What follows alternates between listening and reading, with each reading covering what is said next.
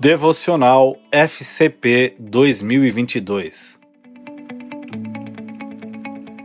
Marcas da Carne 3 Foi para a liberdade que Cristo nos libertou.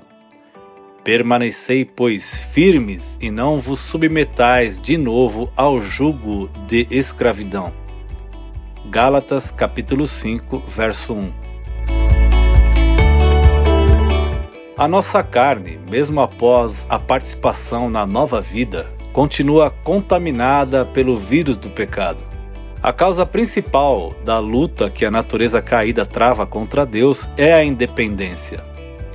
Esse sentimento, esse desejo, impregnou o coração do primeiro homem e até hoje somos propensos, se descuidarmos, a inclinar e satisfazer o desejo da nossa carne nesse sentido. Nas escolhas que fazemos, precisamos ter sempre a convicção do porquê fazemos.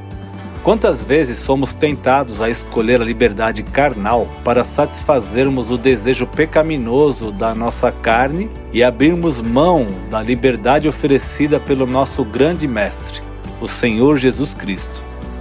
Insistimos em trilhar um caminho que nós mesmos escolhemos. Segundo Isaías, capítulo 53, verso 6, sem noção, sem conscientização, onde terminaremos?